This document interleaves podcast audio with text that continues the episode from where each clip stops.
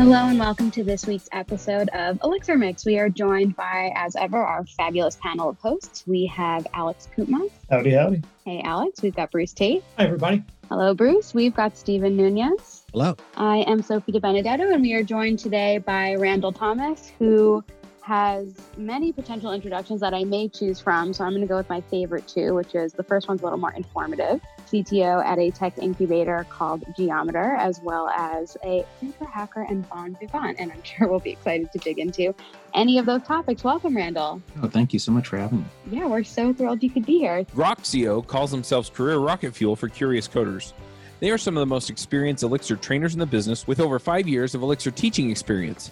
We're in the midst of a pandemic, but don't let that stop you from continuing to learn. Groxio offers remote Elixir and OTP live training courses with no more than six participants. These short two and a half day sessions give you plenty of keyboard time with your coach, Bruce Tate, co author of the Programming Phoenix and Designing Elixir Systems with OTP. Groxio also has three extensive Elixir self study courses available. Whether you want to learn Elixir, OTP, or Phoenix Live View, the self guided trainings give you the videos, projects, and books you need to make your own breakthroughs. Groxio wants to be your Elixir on ramp. Subscribe or buy a course today at grox.io. We've got so many great things to dig into today, but one of the things that we often ask guests when they first come on is tell us a little bit about how you got into the Elixir community in the first place. Strangely enough, the short version is I've been around the Ruby community for a long time. And one day I looked around and all the people that I knew from the old Ruby community weren't there anymore. And I figured out where they went and it turns out that they all showed up in Elixir. In fact, it was kind of accidental. I went to, I think the first Elixir Conf I had gone to, I think was in 2018 or 2017. And I showed up there and I literally just walked around. I'm like, wait, so that's why you weren't at RubyConf. Oh, wait. So you're here. What are you doing here? So I, I thought I would know no one, and it turned out that I knew everybody. So all the smart people that I sort of coattailed on in Ruby ended up in Elixir. So I figured they're way smarter than me. I should go follow them, see what they're doing. So it's kind of it. That's really as good a reason as any, and kind of similar to how I started learning Elixir. It's like I don't know, maybe four or five years ago, one day, maybe five, five thirty, and Steven says, "Hey, you want to see something cool?" And that was kind of like the entree into the wide world of Elixir. So, following so, the smart people is the way to go. There's a funny thing. I I'm pretty sure this is actually true, right? But like all apocryphal stories, because it happened in, in Barcelona, there was Baruco, Barcelona RubyConf, and at the time we were given this talk on Ruby Motion. If you remember, there was this big kerfuffle about, hey, man, you're going to be able to write iOS apps in Ruby. And it was actually a really, really great idea. I kind of think a little ahead of its time. And I think actually at that conference, somebody was talking about, oh, yeah, have you heard that somebody's trying to build a Ruby for Elixir or for Erlang? And I'm just like, yeah, good luck with that.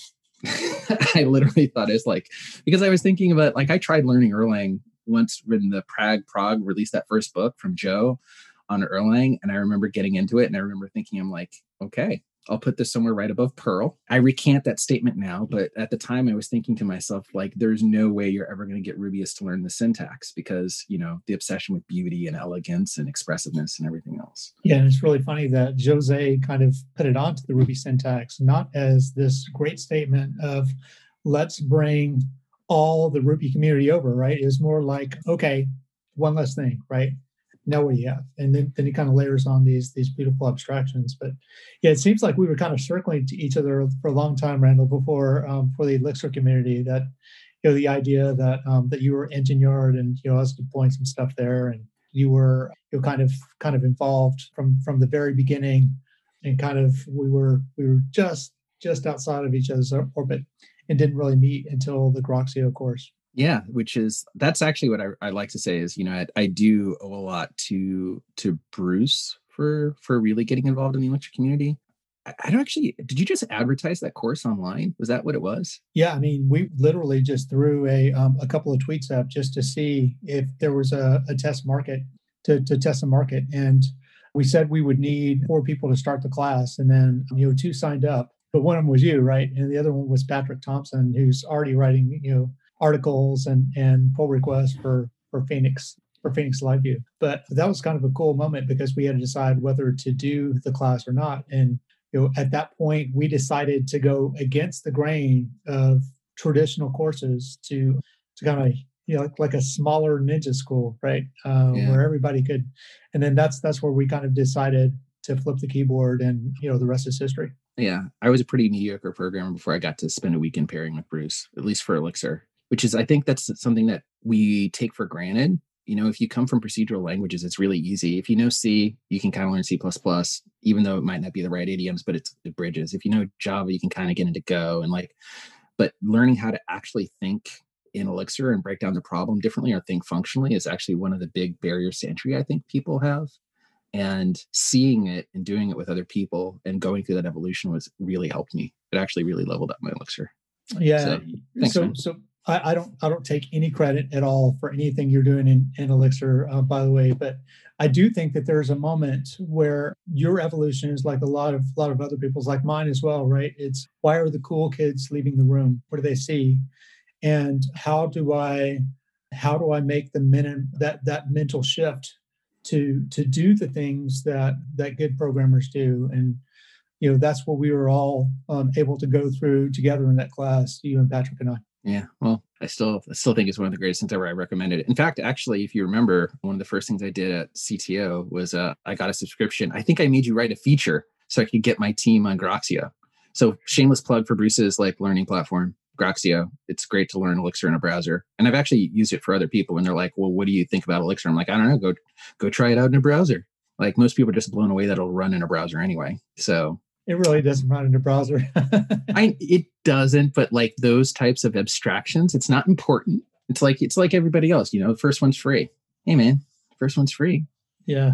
But so in, as your Elixir journey journey is kind of uh, started off, you didn't kind of peck around the edges like most people did, right? It's you know, you went from kind of zero to 60, right? So you went from okay, now I'm in the community taking class to now I've got this incubator. Can you tell us a little bit about what you're doing at Geometer? Yeah, so some people I used to work with, they started a tech incubator, like all good things, and then COVID hit. The most interesting part of actually what we were doing was we ended up pivoting towards doing COVID response work. And a lot of the work we ended up deploying for several states was actually built on Elixir and Erlang. So we actually have uh, data transformation platforms and pipelines. In fact, we use Broadway for one of them to that are currently supporting contact tracing in two states on the East Coast. So we learned a lot about both the scalability and functionality. So just to give you an idea, they were caught in batch world their best turnaround time started off at 24 hours. And then when they were really trying to get up to speed, they could do it maybe in six, but there were a lot of errors and bugs. We were actually able to, in a week, spike and prototype something. And then in about another week, actually get to, into deployment a solution that using Broadway and the inherent sort of scalability of OTP that turned the literally, we were able to process the data faster than they could get it to us. So we went from processing and turning around all the COVID cases in about every couple hours to one minute and 30 seconds was our first test, and we got it down to sub one minute. And they were doing it incrementally. We were actually able to reprocess every single test, every single run, every single time, which allowed us to do a different type of quality control, really matters for deduplication because a lot of the the issues that you run into with COVID testing are that the lag between when people get tests and the test results are reported mean that duplicates and false positives are a real problem. So so that was all done on Elixir and Erlang, right? And that was one of those things. By the way, we also wrote a telephony shim that actually did telephony control, that did call control for connecting calls to contact tracers, also done in Erlang. And both of them, if I remember correctly, I might be making this up a little bit, but both of them required so few resources that they ran in like a container inside of like an EC2 medium, right? It was just so ridiculously efficient that it was kind of kind of sad and we replaced a bunch of custom made of this lambda functions that were doing this that had to do with were somewhat error prone. I think the, the lambda function loads were a couple hours like 14 or 15 hours to reload the entire universe of data just because of some architectural decision. But the short version is elixir was a big win because three people were able to rebuild that system in like a week. So a long week mind you but it was really kind of impressive. That was one of those really aha moments when you can think about Elixir and Erlang and Beam are very different and they provide almost like what people or devs think of as superpowers. So I feel like I've lived the same exact story of lambdas uh, being painful and terribly slow, and then replacing it with an Elixir app, and then it was you know like a whole different world entirely. Yeah, um, actually, did you ever see that T-shirt that says "Go away, I'll replace you with a small shell script"? Like, haven't seen that. there was like this comic I think it was floating around for a while, but it's I almost feel like the exact same thing. It's like almost any use case where you're using a lambda function, you can use Elixir, and it just kind of works. Yeah, it's kind of funny. I mean, a, lambda is effectively like one gen server, and we can spawn like you know thousands of thousands of them, no problem. So, so I hear you guys saying this, and I'm I, the question I have is why isn't everyone doing this? Why is Elixir not like the language that everyone builds all the things in? I mean, it seems to have yeah, obviously it's the right tool for every job. There, that's a great question. It has nothing to do with technology. I'd love to hear what you guys think, and then I'll, I'll opine with my own slightly derisive, sarcastic view on this.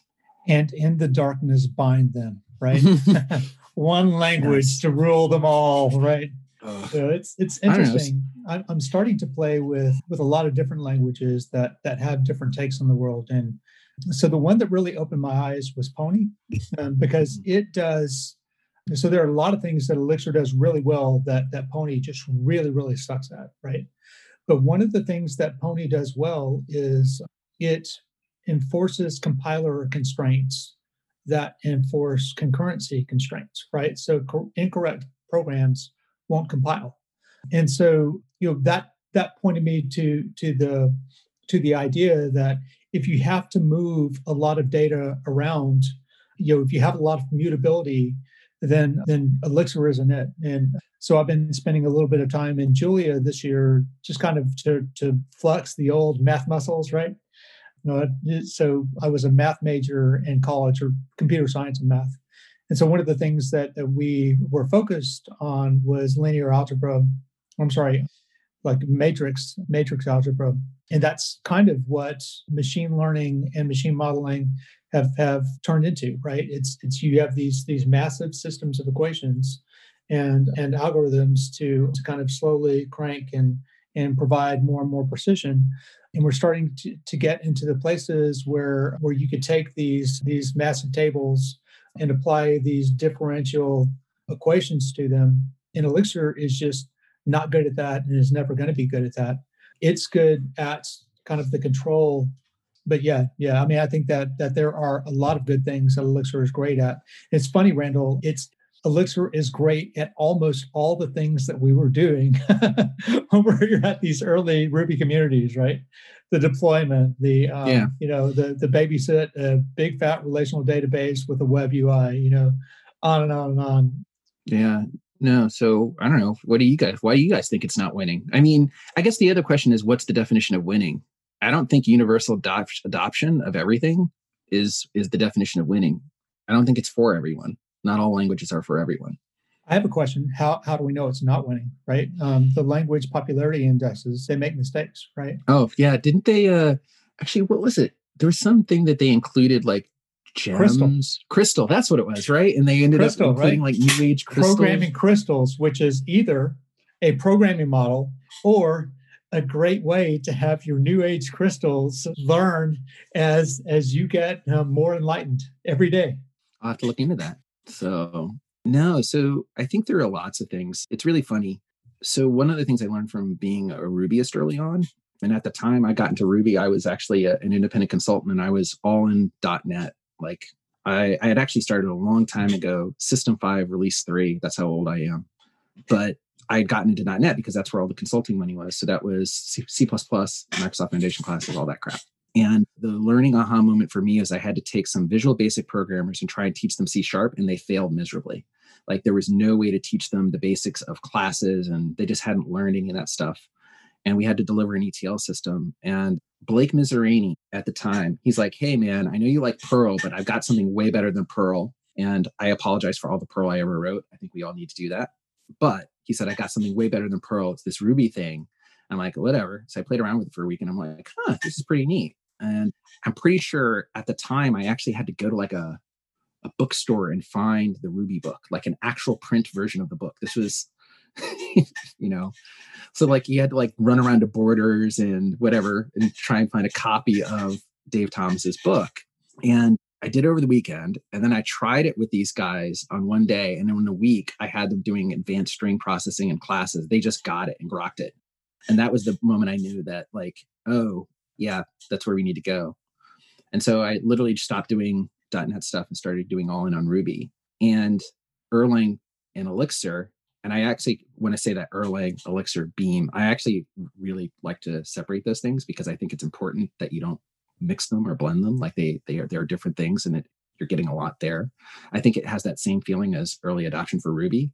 Like literally when we started doing Ruby work, we had this other uh, company called Quality Humans where we were all all doing Rails apps, and everybody thought that we were crazy. They're like, I don't know this Rails thing. I don't know. It seems pretty risky. Like only these guys in Chicago are doing it. Yeah, I mean, I think that very often we as a programming community have to take a step back to take a step forward right? And i think that that's one of the things that ruby provided right? So it was a huge step forward in a lot of ways right? First in the idea that a programming language should be intuitive and fun. Second in that that you didn't have to specify you know it wasn't kind of this this really tedious artificial typing model. And third, we didn't have these really tedious and artificial configurations that were, you know, XML that was explicit for everything with no defaults. All those things were really important for Ruby.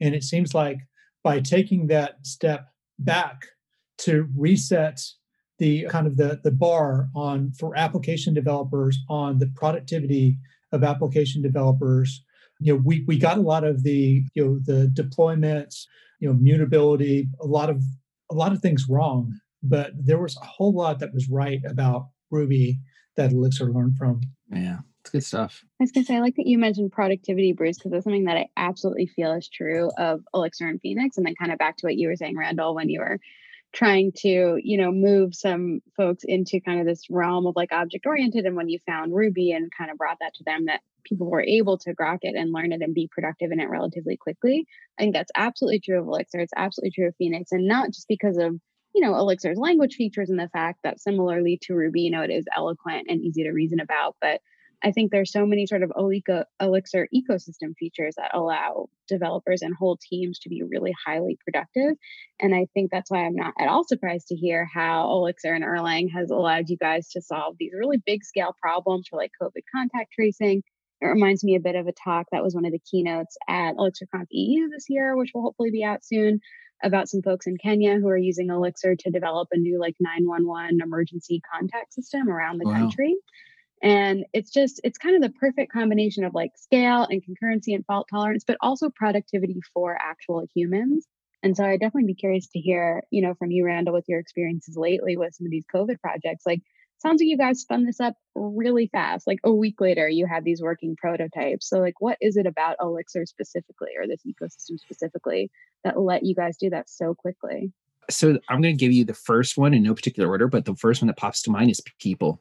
So it's a really bizarre thing that I found is that people who are looking for those exact things that you mentioned, like people for whom tools matter, like productivity matters. Like this is not to poo-poo or denigrate people who don't choose that, but there are some people who are like approach things as kind of like a craftsman, and some people approach it as just like this is my job. But there are literally people who go out and try and learn more because they want better tools. They want a better experience. Like all those things holistically matter to them. And I find people who gravitate to the Elixir ecosystem generally speaking care about those things and as a result it ironically it makes them much better problem solvers like they literally care about the solution and the elegance of the solution um i think buckminster fuller had that statement. I might be misattributing the quote but it's like first i start with a solution but if at the end it is inelegant i know that i haven't solved it in the best way. It's kind of that's kind of the gist of it. So we actually because we had people who had experience in elixir they were really good at solving problems. Then the other thing that really works out is that beam Erlang, and Elixir provide great abstractions. Like, I really love the fact that you get to pick the right level of abstraction for your problem. And if you need to go more granular, you can. If you don't have to go more granular, no need. Like, I wrote C for a long time, probably professionally for the better part of almost eight or nine years. And one of the problems I always, I didn't realize at the time, because like I started off in assembler and then everything looked better than assembler was that C++ forces you to solve every abstraction from the ground up. Like almost invariably, you're just starting. It's like, oh, yeah, so let's talk about how you're going to lay out the memory for your class.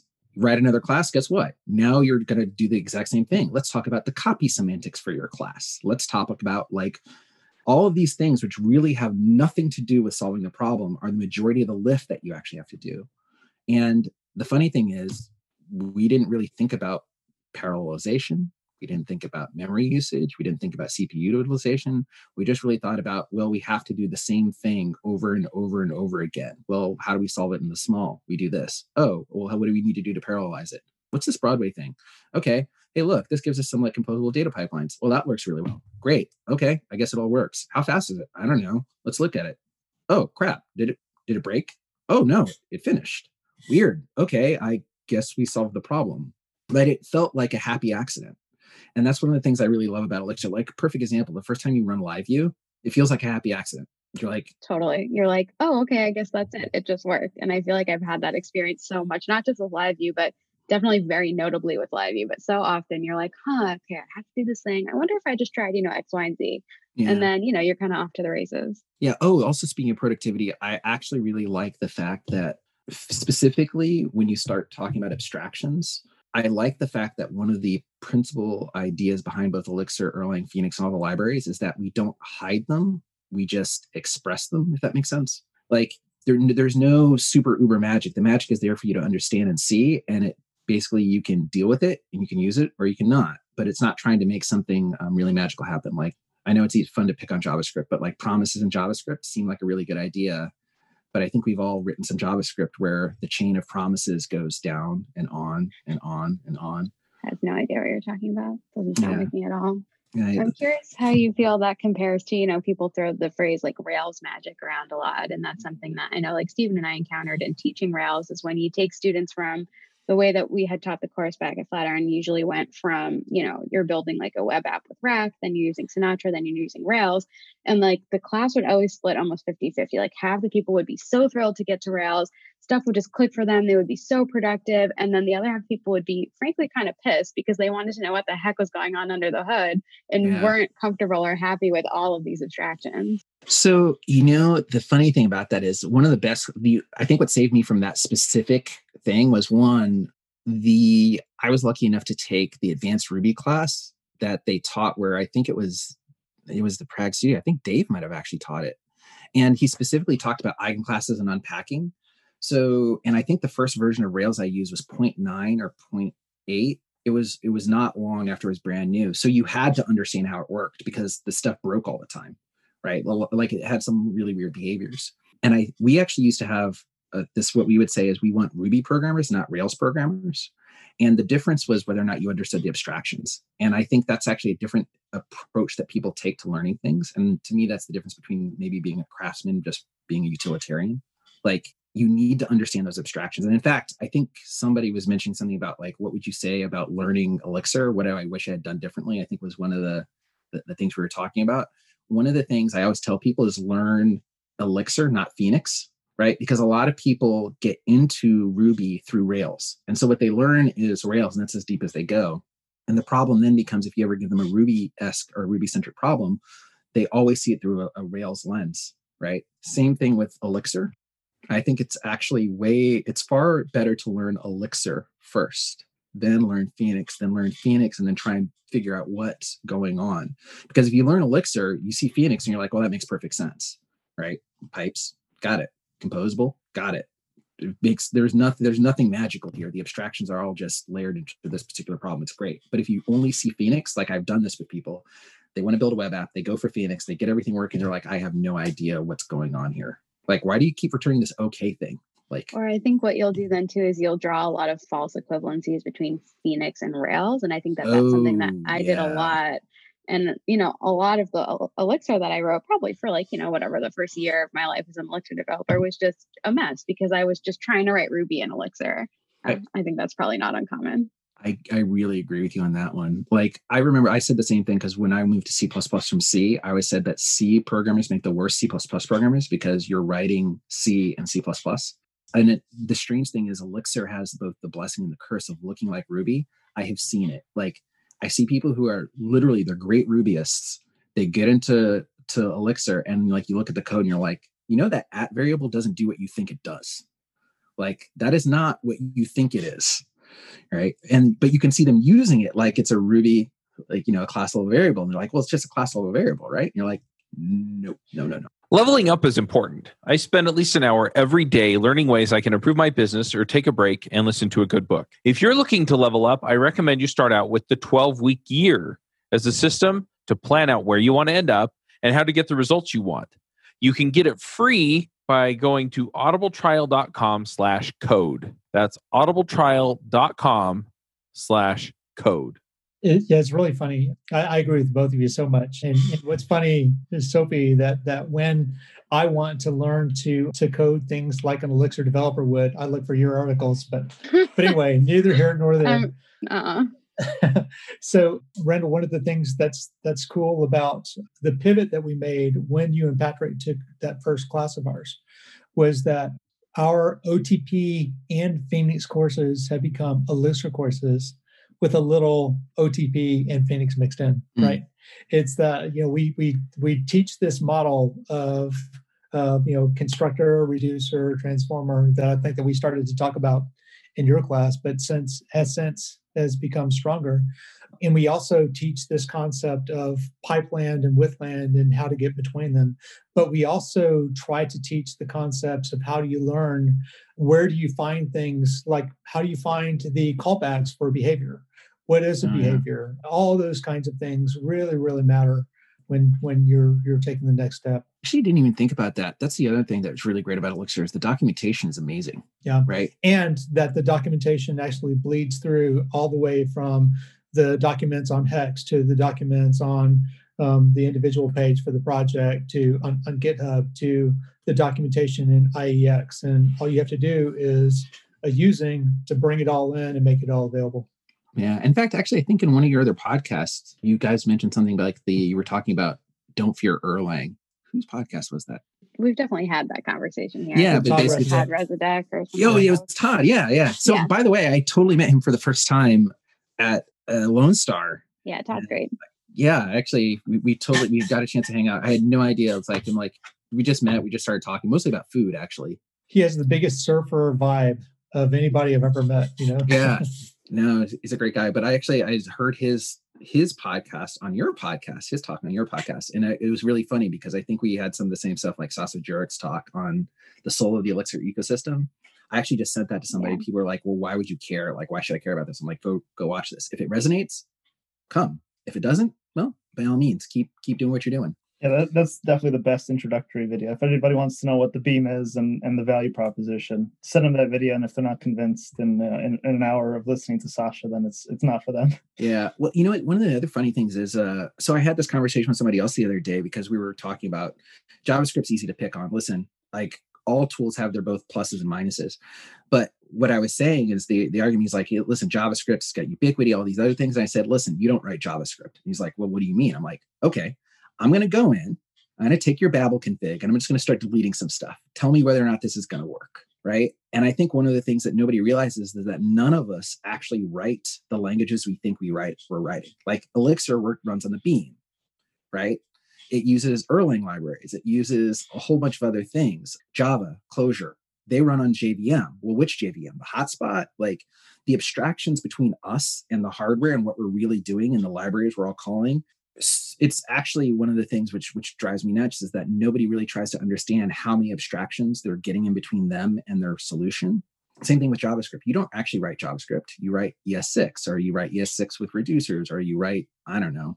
I'm a terrible javascript programmer but i've tried i've struggled for hours with my babel js configs and all the other stuff to try and get something to compile right because i had the wrong type of arrow function selected right? And it's uh, one of the things i really like about the entire erlang Elixir and Beam ecosystem is that it makes very transparent at what level you're operating, whereas almost everybody else they tries to obfuscate it. We even C. Nobody uses C anymore. You use Clang or LLVM, right? Like, like your C code really doesn't actually, in most instances, compile straight down anymore. Not in the way you think it does. Yeah, I've definitely seen that issue of JavaScript. Uh, I was helping somebody uh, during a consultancy, and they were using async await and some AWS Lambda, Mm-hmm. And somewhere deep in the AWS docs, it was like you can't use async await. It may work, but you know the uh, the lambda may terminate because the event loop doesn't know that it's still busy or something like that. So you have so then we went through and switched everything over to promises, and then all of a sudden the thing just worked. So yeah, yeah. JavaScript does not equal equal JavaScript half the time. Yeah, I've got Joe Armstrong's voice in my head saying, "Run to completion semantics." that's madness. yeah, right. Like, well, so you know, it's it's the other thing that's really interesting. Um, just language wise, my big kick these days is is Haskell, and I blame blame actually I blame Bruce because he introduced me to Brooklyn Zelenka, and I now know that she's actually order of magnitude smarter than I'll ever be. And so if she's doing Haskell, then it's it's upon me to incumbent upon me to learn half of what she knows about Haskell. And the Haskell people are right. Being a terrible Haskell programmer has made me a much better everything else programmer. Right. So and what's interesting to me is that you want to talk about some people who embrace mutability in terms of what your language is going to do, like your prelude like the idea it's like no no no no, no sorry Let, us start it's not a precompiler you tell me what this language should be doing right now go ahead like it's it's kind of crazy how flexible haskell is. Yeah i i have another thing in common with you randall that i am a terrible haskell programmer. Yeah I, I highly recommend everybody should struggle with some haskell though because you want to talk about some magic and some just understanding of what raw computation looks like like yeah and, and i mean it's it's the foundation for for everything that's in, important to the Elixir community, right? So even some of the things that we're doing with types, some of the things that we're doing that we've always done with with streams, they're all kind of based on the iterative models. Some of the things that we want to get into with property-based testing, some of the things that we do with, for example, the formatter. You know, Jose did this this talk, I think three or four years ago, called John Hughes Driven Development which was cool because at that time we had John Hughes at, at Gig City Elixir. And, you know, it was just a, a whole lot of fun talking to him about how his inventions in a language that he, he'd never coded before at the time are making such a such a hard impact on it. I mean, he was just beaming the whole time.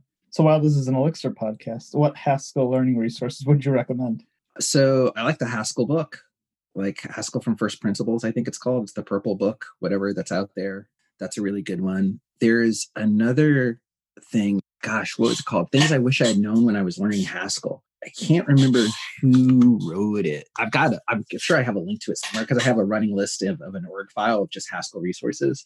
But what it talks about is it, you mean Haskell is kind of like what Elixir could have been had there not been a good community.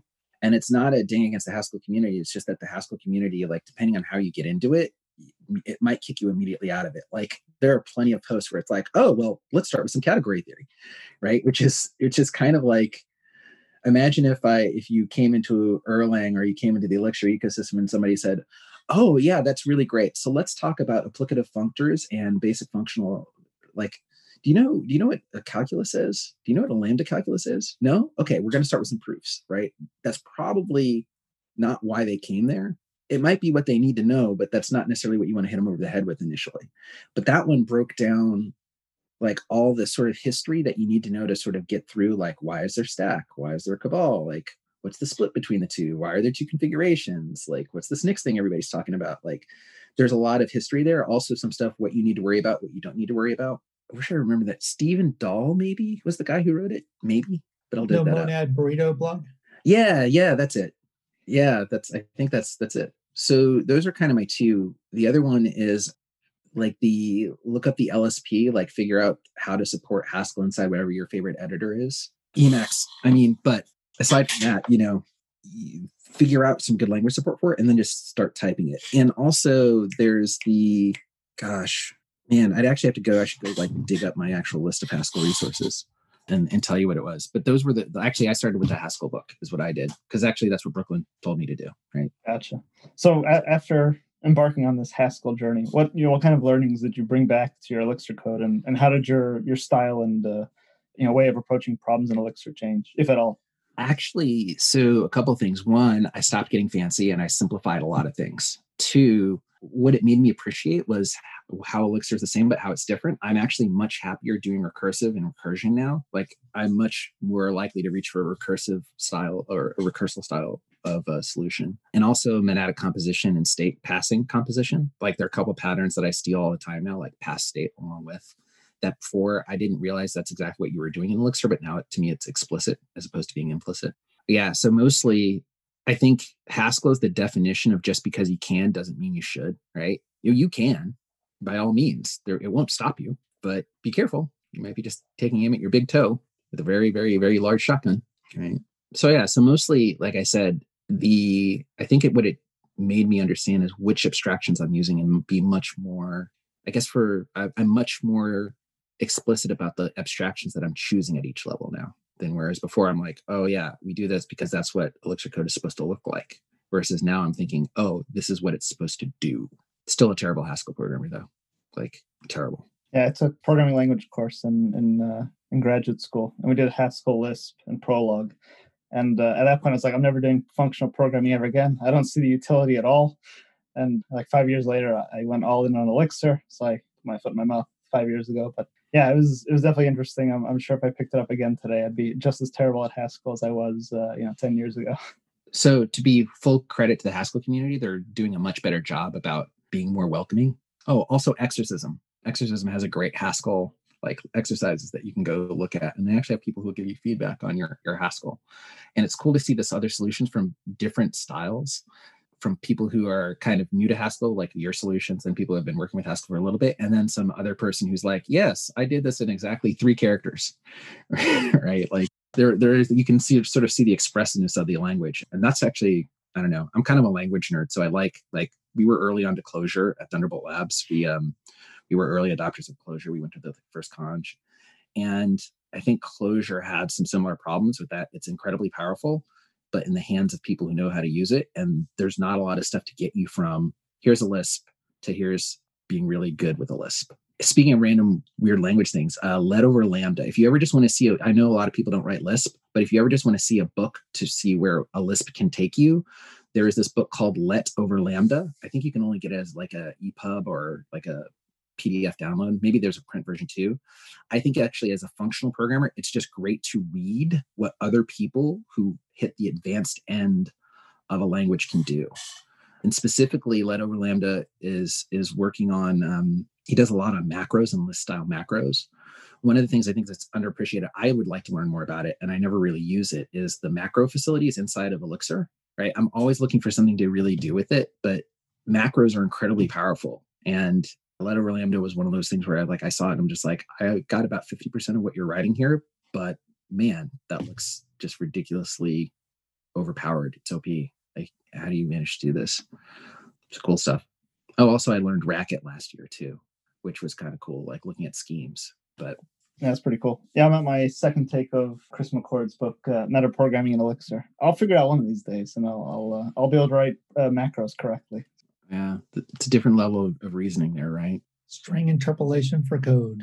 So if you can go back in time and give yourself some, uh, you know, some advice as you embark on this Elixir journey, you know, what would, what would some of those tidbits be? Uh, aside, aside, from this isn't Ruby, don't treat it like it's Ruby. That would be one of the first ones. Actually, find people, right? It's really weird. One of the things I think about, one of the things I think worked for Ruby and specifically Rails, they're different things, but I mean, is that they had a community of people who are always willing to help. I think the community aspect of a language is really underrated. So find other people who are in Elixir who are kind of in that same boat and collectively start learning with them. That would be one. Two, learn Elixir before learning other things first, right? Oh, I think somewhere on the Elixir FAQ or someplace, maybe on the Elixir Lang website, it says, don't ask, how do I, what was it said? Don't ask, how do you do X in Elixir? Ask, how would I solve why in Elixir. Like the idea of don't just translate the idioms from whatever languages you already know into Elixir. Actually go back and learn from first principles what's going on.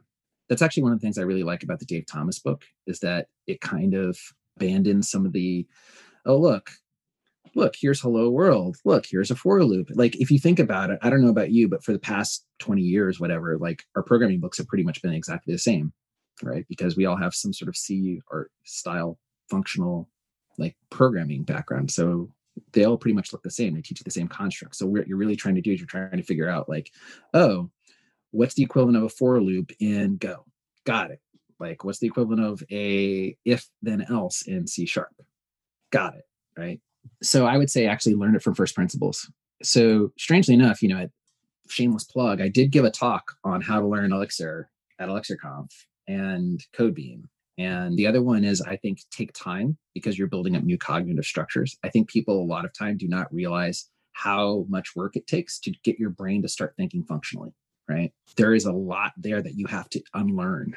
Syntax, right? concurrency, distribution, well, macros, uh, yeah. functional programming. So that's a lot, so, right? It's interesting. I'm going to give another shameless plug for Bruce. I generally speaking, I recommend that they read the Elixir book, and then strangely, before they read the Phoenix book, I recommend that they read Designing OTP Systems in Elixir from Bruce's book. totally book. agree. Yeah. Be- because it teaches you the part of the problem is if you're a functioning, like no pun intended, a functioning sort of professional programmer, you normally have something you got to do for your day job. Like it's not most of us don't just have the luxury of, of learning a language for no applicative, also no pun intended, reason. So you need to know how you build up an Elixir system and the functional core stuff. What does it do? Fun things with what's the rest of the acronym? Will there's wildebeest. Wildebeest? in. No, no, worker bees, worker bees. We gotta. yeah, come Oh, on. did we change it? Yeah, yeah. We changed. Do do fun things with Big Loud. Yes, Worker big bees. loud worker bees. That's right. Yeah. like I'll owe you a better. book and a beer. Steven. Uh, Take you up on yeah. Stephen, thank you. Because I, I, I personally, I think the wildebeest has a nice lowing sound. You know, yeah, it does. But O'Reilly had the cover. no, Yeah, there, there is a bee on the cover, so yeah. Yeah. oh, interesting. Is that really what happened? Is like O'Reilly It had like a wildebeest on something, and they're like, no, you, you may not put wildebeests. Yeah, yeah. And so James had just come back from an Africa trip, right? And so he he loved uh, wildebeest, and and I mean I'd done all this marketing, but now I mean it makes sense, right? Beehives, layers, different cells, um, OTP. It just it really fits. It makes sense. Yeah. It's true. And Nice bees, uh, beehives are built in hexagons, right? So they have hex already Right. built in. hmm Ooh, Oh, well done there. Man, Uh, well, thank just one. drop the Yeah. mic. We got to be done. that's Yeah. it. so yeah so i recommend that they they read that book because it's important to understand how you build and layer a system together because it's very different than elixir the functional core aspect is what most people miss in fact we just had a team try to learn elixir that had been rubyist and javascript people and that's exactly what they missed and it was the first thing they missed they didn't have a functional core and it made everything else almost impossible it's funny in San Francisco, Brooklyn came up to me, and, and I mean, she's one of the, the people that I, I practically idolize. I mean, the Witchcraft Library, the the strong resonance with Haskell, with the, the things that she can make macros do. Um, she's just smarter than I'll ever be. But she came up to me and said, "Hey, about your talk," and I'm saying, "Oh crap, here it comes." Mean, it was basically an outline of the, the Worker Bee book. She says, "I agree with all of it." And by the way, here's where the this paper says the same thing except between this layer and this layer you have an interface and so it was really it was like a high moment in my career you know it's kind of said yeah you get this and i said i didn't mean to get it that way but i'll take it right yeah so actually if i remember correctly sophie didn't you say that you didn't you had like a liberal arts background right was that was that in one of Yeah, I podcasts? uh, liberal arts background, history degree, and then uh, ended up at the Flatiron School, which is is was a software engineering boot camp, and uh, kind of the rest was history. Just fell in love with it. Yeah. So when you were thinking about learning things, what do you wish somebody had told you? That's a good question. I mean, that's one of the things that I loved about learning Ruby is that it tells a story and you really have the emphasis on the problem that you're trying to solve and how to express it with code as opposed to needing to understand kind of some of the low level principles. I feel like that came later for me. And then I think the thing that really hooked me and kind of got me, frankly, obsessed with programming was, and I really think this is a feature of, of something that the Flatiron School really engenders in their teachers and offers to their students is just just an absolute love of what you're doing, just an excitement, a curiosity, like this total space of support. That's something that I very much felt from my teachers there, and then learned, I think, in part how to give to my students subsequently, because then I went on to teach there from Stephen. I think Stephen just brings this like absolute joy to whatever he's doing. And he is as excited to show you something that he showed, you know, a thousand people for five years as he is to show you something that he just figured out for the first time ever. And it's really infectious. And I think that to me is really like the secret ingredient to learning a new language and learning a new skill. Oh, I'm Mm, yeah, blushing. joy. Stephen actually- is a stone cold ninja as a teacher. I mean, so he started com- coming teaching to our Chattanooga Elixir group. And you know, just kind of I, I just dropped him into our most advanced class and and disappeared on him really. And um, and they came back raving on him, saying, When are you coming back? You don't have to come back. You really don't have to come back. Stephen has this. You know, it was really, Yeah, really cool. Well, I, It's I paid them all. I paid them all to say that, so it's okay. You must Hey. have. As it's a, that's a great thing to do. It's like, especially nowadays with gift cards, it's a really easy way to get a great review. Right. But actually, that's really funny. I think it's interesting. One of the common threads I see about people is people, I think what brings us to different languages and different tools are the people, which Yeah. is a really weird thing to say for tech people, right? Like, but a lot of why we choose the tools we have is if you get a good person who introduces you to the right sort of like to the joy of better tools and better approaches and better thinking, you have this great experience and that carries forward. And there, oh, I've, you know, I've met my more than my fair share of like abused programmers, right? Like, hey, what happened? I got dumped into this project. Nobody told me what to do. There was no CI CD. Nobody told me about testing. Like, if you don't have somebody to tell you how fun and how joy and joyful programming can be, it can be a real, be a real slog. So kudos to you, Stephen. If you can actually like convey that sort of excitement to people, that's super important for the next generation of programmers. Well, I think we're all very grateful to have benefited from that. Since we are coming to the end of our time, there's one last question that I really wanted to get to for Randall, since you are a bona fide bon vivant. I need like a Halloween themed cocktail that isn't like too much. I don't like things that are super sweet. Mm. I want it to be easy because I'm not great at this. Do you have anything for me? Okay, off the top Halloween of my head. autumnal? Yeah.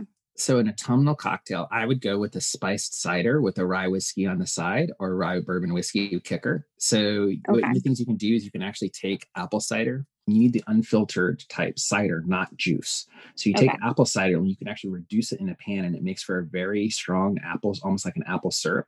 And you can infuse that with things like cinnamon. So you could put like cardamom, cinnamon, any of those things in it in a pan, reduce it more by half or a little more, and you end up with an apple syrup. And so from there, you can basically select your level of booziness, your level of appleness, and your level of of cocktail. You can make it effervescent by either fixing it or topping it off with Oh. champagne, I love that. I'm definitely doing soda. this. So it works Love in all situations. cocktail.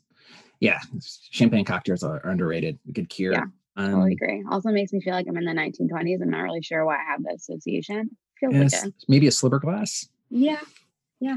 So that's because, and what I like about that is with one prep, you can make the base, and then people can have either a non alcoholic if you have people who aren't drinking, or a Mhm. completely boozy wipe you out cocktail by just dumping a bunch of rye whiskey and putting a splash of, of Yeah. apple over the top of it. Also, I like a cocktail that you don't have to mix individually, even if you have like just a couple people around. It's still sort of a pain. So I love this. Thank you. I cannot wait to try this out. This is perfect. So, so yeah. One of my favorite communities in programming these days is the Angular community. Every time I go to an Angular conference or meet up with some of my friends who are in the Angular community, I have a great time. And a lot of them have wound up on Adventures in Angular. So if you're doing front end development, you're looking for a way to keep current on the Angular ecosystem, and you want to have a good time listening to fun people talk about great topics related to Angular, then go check out Adventures in Angular at adventuresinangular.com. Great. And I think that'll bring us to our picks. We have a lot of great recommendations. We've been collecting some of the links and things that have been mentioned in this convo, but we will go around the room, so to speak. And if anyone has specific recommendations, since Bruce had to drop off, I'll start with his.